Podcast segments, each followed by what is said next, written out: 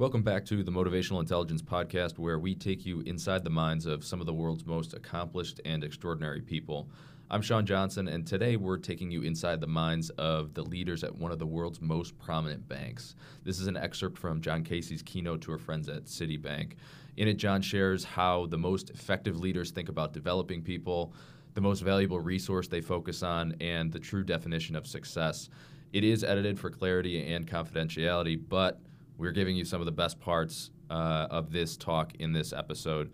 So if you are a leader of people, this episode is for you. Please enjoy. The Motivational Intelligence Podcast is produced by the team at 2Logical. Two Logical is an international corporate training firm and the world's leading expert in motivational intelligence, which is the ability to understand, manage, and change the motives people have. 2Logical offers over 30 different keynotes, workshops, and full training courses to small, medium, and large Fortune 500 companies in 53 countries, a lot of which you're probably familiar with Pfizer, Bank of America, GE, Constellation Brands, P&G, and more. All solutions are completely customized, and the feedback from these sessions will blow your mind. If you have any training or speaking needs or just want to say hey, head over to 2logical.com.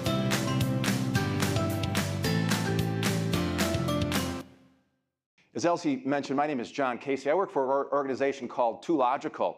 You know, that last uh, uh, go round in Q&A talking about talent and the number two area that you would invest in, that's all 2Logical is about, identifying, developing, and retaining top talent and understanding what it is specifically and then how to do it.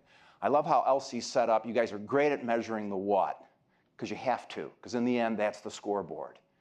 You're getting better at measuring the how. We're going to give you some more tools for that. And um, we're also going to talk about the why, because that's where the want to, that's where passion and self belief start, the beginning of it all. So I'm very excited to, to share with you uh, a couple of the, the best practices, simple best practices of leadership and management. Uh, I've personally traveled to over six continents to deliver this type of messaging, and it's been embraced and instilled across industry, across teams. Uh, so I'm very excited uh, to get going. Um, I also want to ask you a couple questions before we get started about what you've been talking about this afternoon. And that is your most valuable resource, your most valuable asset. Everybody in this room has something in common, first of all, and that is that you have chosen a career in finance, in banking. And by the way, everyone chooses their career. You've chosen well.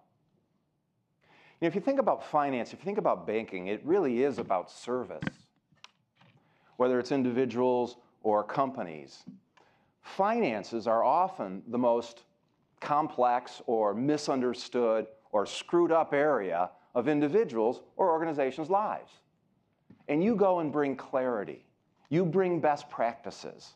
It is a career of the highest calling. So, congratulations. I hope you're proud for your career choice. And now, because you're a leader, you've chosen a career of developing, of growing other people and that is of the highest calling. And if you think about it, every conversation you have with a client or a team member creates either positive or negative momentum. How do you consistently create positive momentum? How do you have conversations that bring out the best in others? Help your people get out of their own way. Because that might be the biggest impediment they have, some of their own flawed or limited thinking. So, we're rarely taught how to be a great leader, although we've probably had one in our past. So, I'm going to ask you about that in a little bit. You know, I love this quote because this is a well known international economist, banker, who's talking about what he thinks is the most important. So here are a couple questions to get us kicked off. Can we be better next week than we are this week? Yes, I hear a lot of yeses there. Why? Why can we be better next week than this week? Because we can learn. Yeah, we can try new things. We can make mistakes. By the way, what have you learned more from in your career? Mistakes or successes? I guess they're okay. I guess they're okay. All right, so we can be better next week than we are this week. Is this ability, we call it unlimited potential at 2Logical, is this ability to access and leverage our unlimited potential, is it born to all or just a select few of us? Oh, so it's born to all, including everybody on your team. Why doesn't everybody access it though? What's the missing ingredient? What's that? Yeah, sometimes unconsciousness. Self limitation. Self limits. That's what's stopping people. What's the antidote, the cure?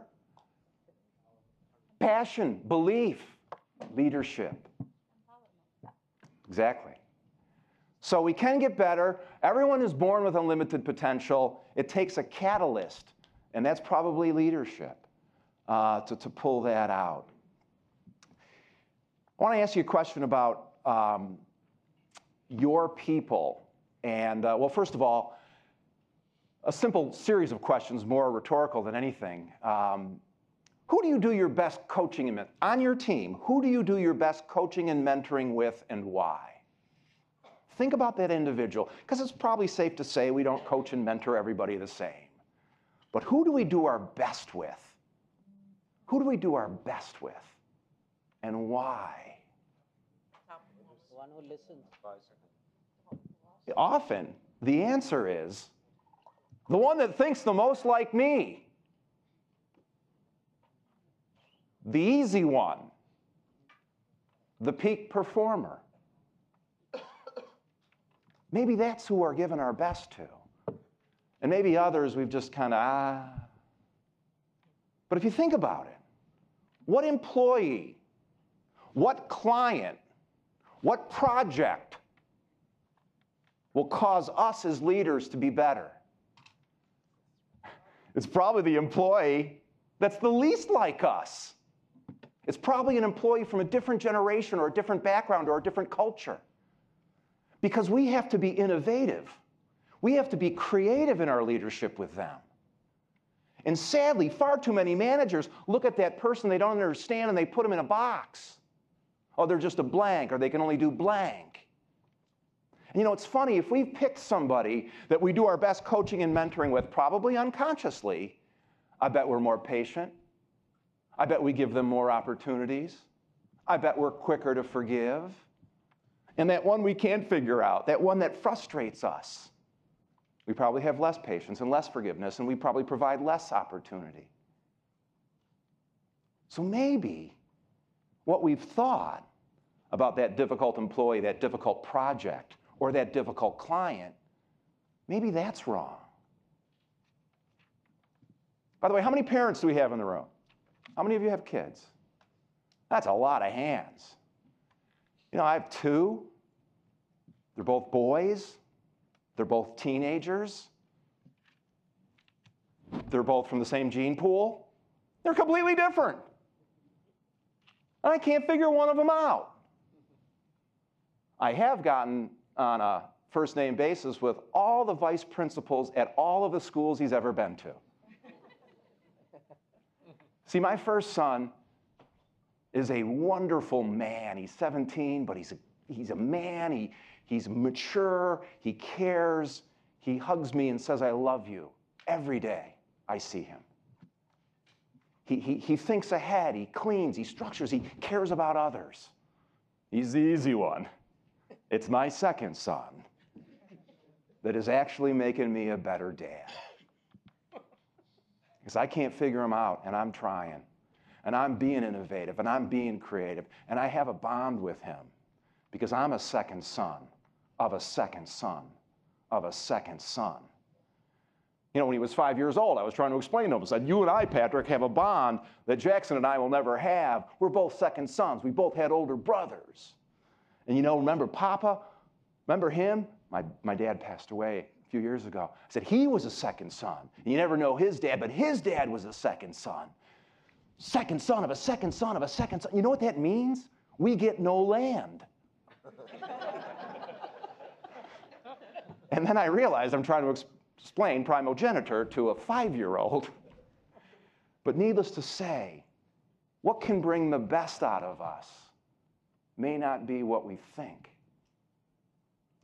So, next question show of hands on this one. How many of you have ever gone above and beyond? You put forth extra effort, discretionary effort to help someone that you worked with but didn't report to? Show of hands. How many have given discretionary effort, gone above and beyond for somebody that you didn't report to, and expected nothing in return? That is almost all the hands. Why? What caused that? We're going to go deeper into that question right there because there's gold in that answer. What caused you in your career to do something you didn't have to?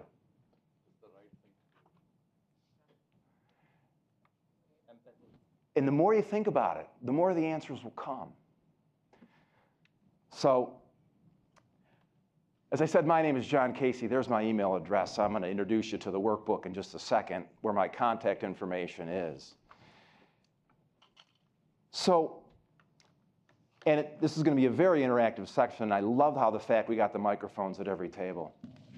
And uh, continuing with the thanks, uh, Naveed and Kristen and Elsie, thank you for the hand of faith that you've extended to 2Logical. And uh, uh, Pedro and Mauricio and Sebastian and Esther, country heads, your colleagues. Uh, I spent time on the phone. Thank you for their time. Thank you for your time and your insight helping me prepare, prepare for the program. Um, uh, a quick bio on me. I'm the uh, Executive Vice President, uh, Director of Corporate Development at 2Logical. Um, my career didn't have a very glorious start. Uh, first of all, I was the first member of my family to go to college, to, to go to university, because all my grandparents were immigrants to the United States, uh, and my parents didn't go to college, and my older brother didn't go, and, and I was the first to go, and, and it wasn't because I was a stellar student. Uh, I wasn't. I wasn't. Uh, as a matter of fact, I, I guess I'm not afraid to say, I, I graduated uh, in the top 75% of my high school class. I realized about 10 years ago that sounds a lot better than the bottom quartile. you know, it's pretty much the exact same thing. But I just lie. I, graduated in the top 75% of my, my class. Um, You know, I re- the only reason I got the university is because I could chase a football. Uh, and and, and for, for most of you, you know what that means. It's a round thing. Uh, it's not an oblong thing uh, like they call it in the US or in Australia. Um, so I'm a footballer. And I went to university to, to play football. But when I went, I became a student. And I realized why I did so poorly in high school. I was missing the three most important plans of being a student. I did not know how to take notes in class. I did not know how to prepare and study for a test, and I did not know how to write a paper. So there wasn't really anything wrong with me, there were just some things that were missing. And once I figured out those three plans, I did study abroad, I did live in Europe, and I did graduate with honors from university. And I became a lifelong student. So now I'm charging out into the work world. I'm going to get my first real job. And I couldn't believe it. I, one of the first jobs I interviewed for, I got. And now I'm an entry level sales guy. And you know what? The first three, four weeks was fun because there's a honeymoon period every time we start a new job or start working at a new company. And they're nice, and it's a little easier than it's going to be eventually. But then somewhere, somebody throws a switch. And everybody starts talking to me differently. And they start saying, you got to do this better, you got to do this faster, and you got to do more of it, and you got to work longer, and you got to get here earlier, and you got to do some stuff we didn't tell you about at the beginning. That happened after about three weeks of that first job. I'm 22 years old. That freaked me out. Here's what I learned at 22, my first real job. You can say anything you want on your last day of work. the important lesson here is plan that it's your last day of work and don't be surprised. So I was surprised, so I lost that job. So the next job I start, I learned that lesson. So uh, when they flipped the switch and the pressure came, I didn't freak out like I did before, but I didn't like it. So I quit. Well, I, I didn't actually quit the job, I just quit mentally. And I kept going to work. I bet we've all met an employee who's quit but stayed. Boy, they can infect others, can't they? Yeah, guess what they're going to do when a new employee joins?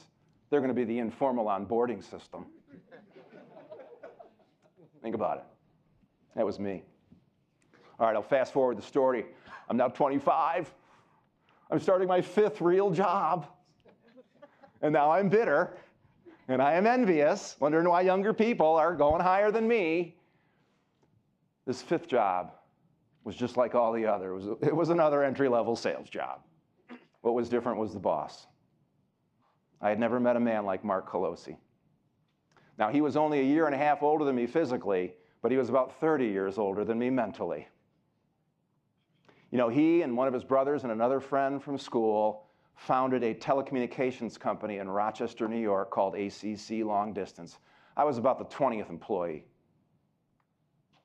And you know, I'd never met a man with a bigger personal library than Mark. As a matter of fact, his office was filled with books and tapes. They were all primarily about one topic personal development, growth. He let me borrow these books and audio tapes, and we would talk for hours after work about the strategies and principles of success and how this person or this company came out of nowhere and seemed to build a life filled with abundance. He peeled back the mystery. We talked about how, we talked about why. And I'll never forget those conversations. They really changed the trajectory of my career. And every once in a while, Mark would go into talking about his goals, his dreams. And he said to me one day, I'm working there about maybe six, seven weeks. He goes, Johnny, we had one office, Rochester, New York. He goes, Johnny, you know what we're doing next? Buffalo open up an office in Buffalo, then Syracuse, then Binghamton, then Albany. These are all cities in upstate New York. And he goes, That'll probably take about 15 months. And he goes, After that, we go to the street. He looks at me and he says, John, you know what an IPO is? And I said, Yeah. I was not an economics or business major. I had no idea really what an IPO was. He goes, Great, you know the difference between a public and a private corporation? I go, Sure. I didn't want to embarrass myself, expose myself, so I lied. So he never taught me. He goes, John, we need to raise millions. We're going to have an IPO on NASDAQ probably in the next year and a half, 18 months. He goes, by the way, we're a private company. I'm glad you know the difference. He goes, you know, uh, there's no market for our stock right now. It doesn't mean we don't have it. Matter of fact, we do have stock. By the way, our current strike price is 10 cents. Would you like some? I go, what do you mean?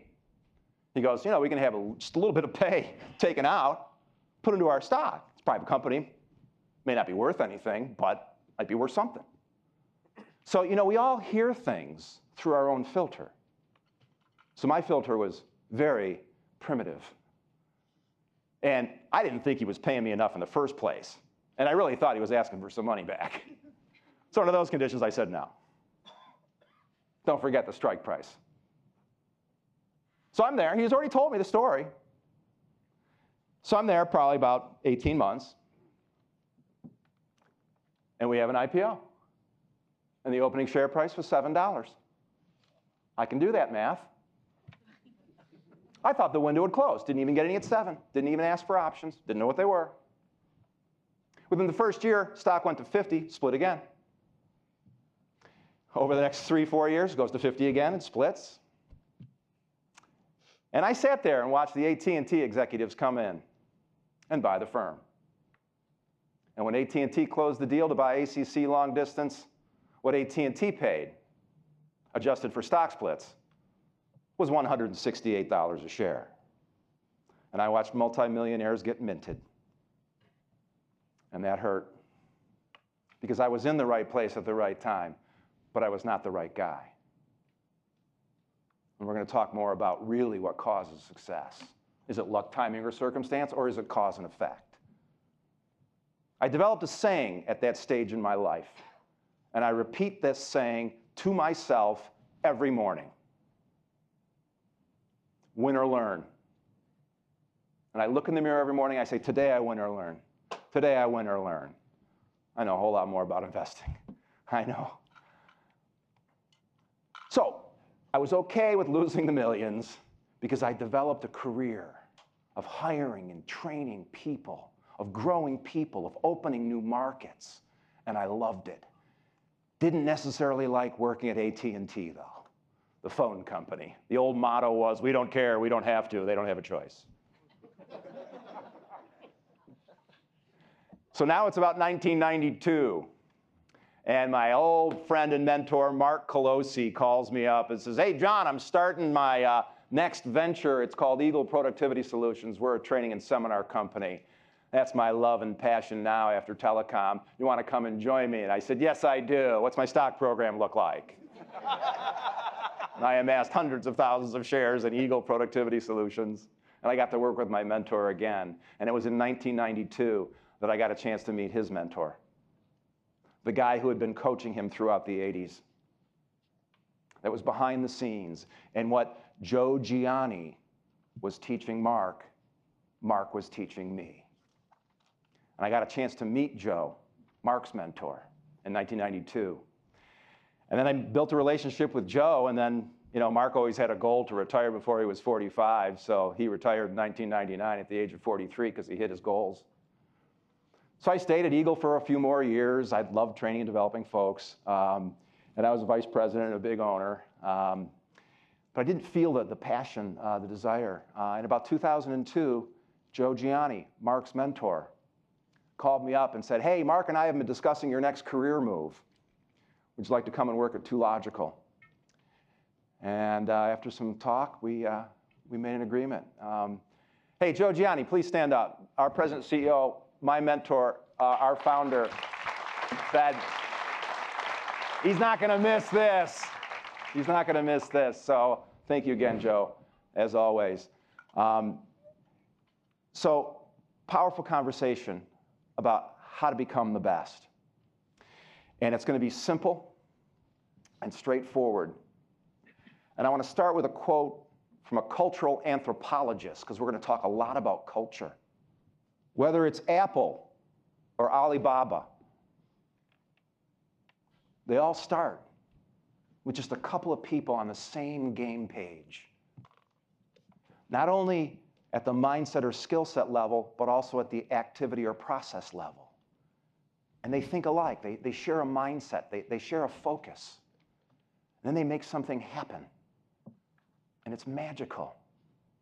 And whether it's a small group at Citi that develops a new program, or maybe it's a small group at Citi that finds a new way to engage clients and become very intimate with their business and to get that trust that's needed to take your guidance. So everybody's got one of these on the table, I hope. There's a, a, a number put out. Um, there's a whole bunch of stuff in here. We packed a lot in here. We're not going to get to it all, but it's really simple and self explanatory. So hopefully you can take some time and energy as you go through it. Um, you know, we know that the shortest pencil is better than the longest memory. So if you get any great ideas in the program about growing people, developing, building relationships, growing, retaining, identifying talent, improving voice of the employee scores and voice of the client scores. By the way, here's another question for you. What do you think comes first? Improving voice of the employee scores or improving voice of the client scores? The employees, huh? Good. Good. You know, I like having a pen and pad handy because I think the biggest challenge with innovation is not that we don't get any ideas. I think we get ideas, but at the wrong time. Do most of your good ideas come at the wrong time? Like right in the middle of something else? So we must capture them, and we must get our people to capture theirs so when we're together, we can share them. So there's a place to take notes. Um, we're going to do some discussions. There's going to be exercises for you to do. Uh, that comes next. And then there's some reinforcement at the back, including my favorite article on leadership on the planet. I'll get to that in a little bit. So the question, what is success, or what is being the best, has really been pondered for millennia. The greatest minds in history across culture have asked this question.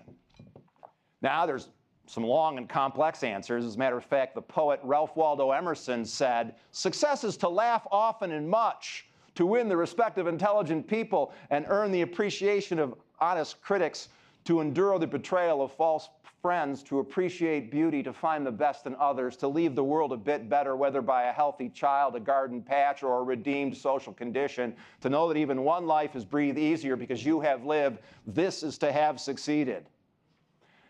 Wow. Don't ask me to do a toast at a wedding. You know, we like to simplify things just like you do at 2Logical. Here's what we like to define success as achieving whatever you want to be, do, and have. And again, you have my congratulations because you've exceeded this over the last few years in a difficult, uncertain time. You know, one of the things I like to do with my kids is sit down with them a few times a year and talk about goals. And our first conversation every year happens in the first week in January. And my kids make a be, do, have list. And then we talk about those things throughout the year. Another thing I like to do with my children is find out what's going on. So at a very early age, me and my wife started talking to our children this way. At the dinner table, we play a little game called High Low, where everybody gets a turn and we go around the table and we talk about the high point of the day and the low point of the day. And we sit there for 40 minutes, 50 minutes, just the four of us, and we have real conversations. And now I can be in some of my favorite places in the world, like uh, Kuala Lumpur, and, and I can call up my kids. And of course, it's a 12 hour time zone difference, so I got to time it right. But I say, Tell me about your day. And we have a conversation. You know, it's funny, you really find out what's important when you play high low. And uh, for an example, uh, Patrick, that's my one who's making me a better dad. Uh, a number of months ago, he, I said, and I'd already gotten a phone call earlier in the day, and I said, Patty, tell me about your day. He goes, Dad, Dad, Dad, I made Catherine laugh. That's the girl he's sweet on. That's the girl he says, She's my girlfriend. She just doesn't know it yet. like the way he's thinking. He says, I made Catherine laugh. And I go, Great. Was it a nice belly laugh? Was it nicely timed? He goes, Yeah, Dad. She looked right at me, smiled, and laughed. And I go, Okay, what was the other part of your day? He goes, Well, I was sent down to the principal's office again for speaking out in class. I said, uh, Were these two things related? He said, Yes, they happened right after each other. and then I looked him in the eye and I said, Was it worth it? And he said, You bet. Now, his brother would have never done anything like that because he would be afraid of punishment. This other one is not. He needs to be led and managed differently because we don't coach and mentor everybody the same. So you think about success very clear and specifically. So let's talk about the best. Let's talk about the best. When you think about your best employee, the one you'd like to clone, when you think about the people that you admire or respect, what are their qualities? You know, if you take a second on page three, because I'm going to ask you for some feedback, write just down two or three, two or three qualities you'd like to interweave into the culture of your teams. What are two or three success qualities, qualities of the best you'd like to see in everybody? What do you got? Understanding. Understanding, knowing why. Hopefully, they understand why we're asking them to do what they do. I love it. Understanding, awareness. Who's got another one? Grab the microphone. Shout it out. Passion. Empathy. Empathy. Wonderful. What else? Focus, laser focus.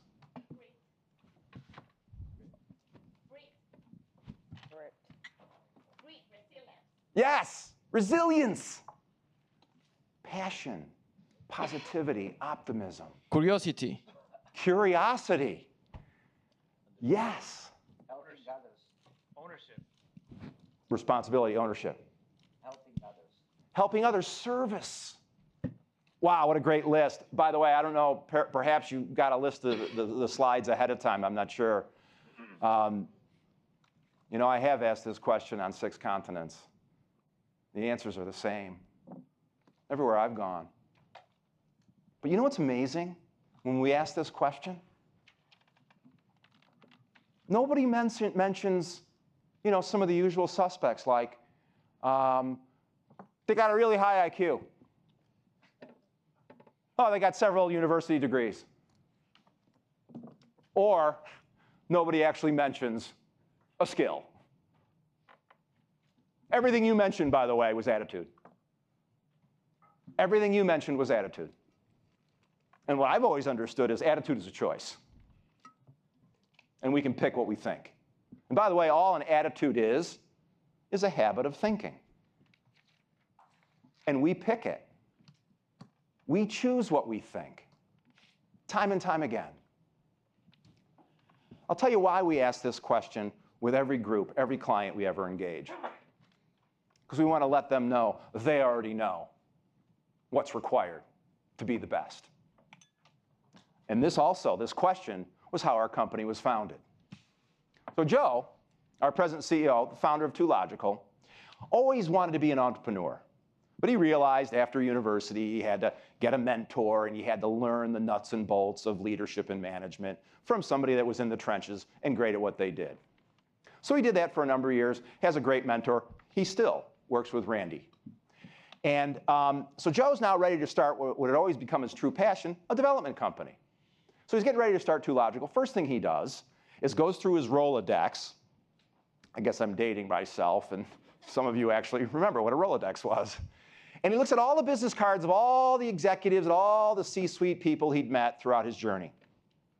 And he started inviting them to a two day focus group because he wanted to talk about developing talent. So he's got, you know, almost a, a, couple of dozen folks in a room for a couple days with him talking about developing people. And he, uh, well, he hits a roadblock about an hour into the program. One of the guys in the room, he was a senior vice president of sales and marketing for a Fortune 10 company. And he goes, Joe, I understand what you're doing and I applaud your due diligence. But I have to tell you right from the outset, I don't think training really works. I think people are who they are, and you just got to get better at picking them. So, this whole thing about developing people is kind of getting off the rails. And he goes, I don't have empirical data on this, but I have 30 years of experience in the trenches. And here's what I've seen time and time again. Um, you know, we have these wonderful training programs that look like they're going to close the gap. So we approve them, we put everybody through them. Here's what I usually see coming out the other side. Only about 2 or 3% of the people we put through these programs adopt all the strategies that are being taught, go out and use them, and get better, bigger results. But it's very tiny, 2 3%. Some of the heads in the room not in agreement. He goes, the next batch of participants, maybe 20, 25%, they try an idea or two. We may see a spike in their results, but then they seem to backslide. They go back to who they were. There's no long term change. And more heads are nodding in agreement. And then he goes on to say, the biggest bunch, 70, 75% of the people we put through these training programs, we don't see any positive impact on results at all. We might see an improvement in morale because we take them out of the day to day grind, but we see no positive impact on results. This has led me to believe that training doesn't work. And now everybody's in agreement, and Joe's goal of this focus group is completely off the rails. So he looks at the man, he says, Okay, you did say it impacted 2 or 3% of your staff. Who are those people? And he says, Well, those would be our best employees. So Joe thought, Wow, so training only makes your best employees better and does nothing for everyone else? That's not right. He goes, Well, let's as a group describe our best employees. And that was the very first time this question was asked. So that group spent over 30 minutes listing qualities. Then there was a senior vice president of HR, and she stopped it and she said, Listen, now we're splitting hairs. Those two words mean exactly the same thing. What we should do next is put the similar qualities in the same bucket, see how many buckets we come up with. So that's what they started to do next, and they only came up with three buckets. I'm going to share with you the three buckets and remind you, parents and grandparents, that these things are probably not being taught to your kids in school. So the home needs to be the classroom for these things. And the first set of qualities that that executive group all agreed on was that their best employees accepted 100% responsibility. They held themselves accountable. They owned not only achieving their goals, but overcoming the challenges that were in their way. You think about personal responsibility, you think about accountability. How do you instill it? And by the way, if you're a leader, how do you remove excuses? How do you create a culture where there are no excuses? It's all tied to this. You know, personal responsibility is the foundation of the best, the actual bedrock foundation of being the best.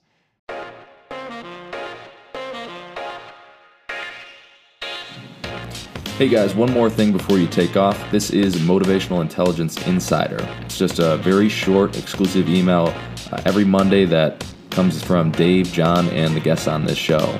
Uh, this is the only place they share their very, very best stuff, and it's delivered right to your inbox every single Monday. Uh, this could include exclusive tips for upping your game, uh, articles they're reading, videos they're watching, stories from the road, and on and on. It's the best way to kick off your week, and this content is uh, comes directly from Dave John and the guests, and is only available to subscribers of Motivational Intelligence Insider. So if you want these guys gals to email you their best stuff, go to 2logical.com forward slash insider. That's the number 2logical.com forward slash insider and drop in your email. And if you do, I hope you enjoy.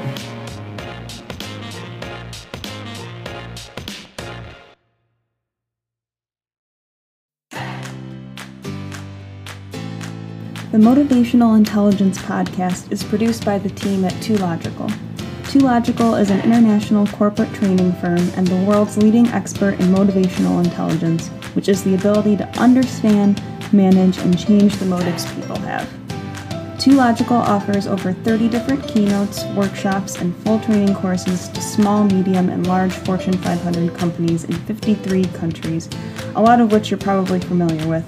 Pfizer, Bank of America, GE, Constellation Brands, P&G, and more. All solutions are completely customized, and the feedback from these sessions will blow your mind. If you have any training or speaking needs or just want to say hey, head over to 2logical.com.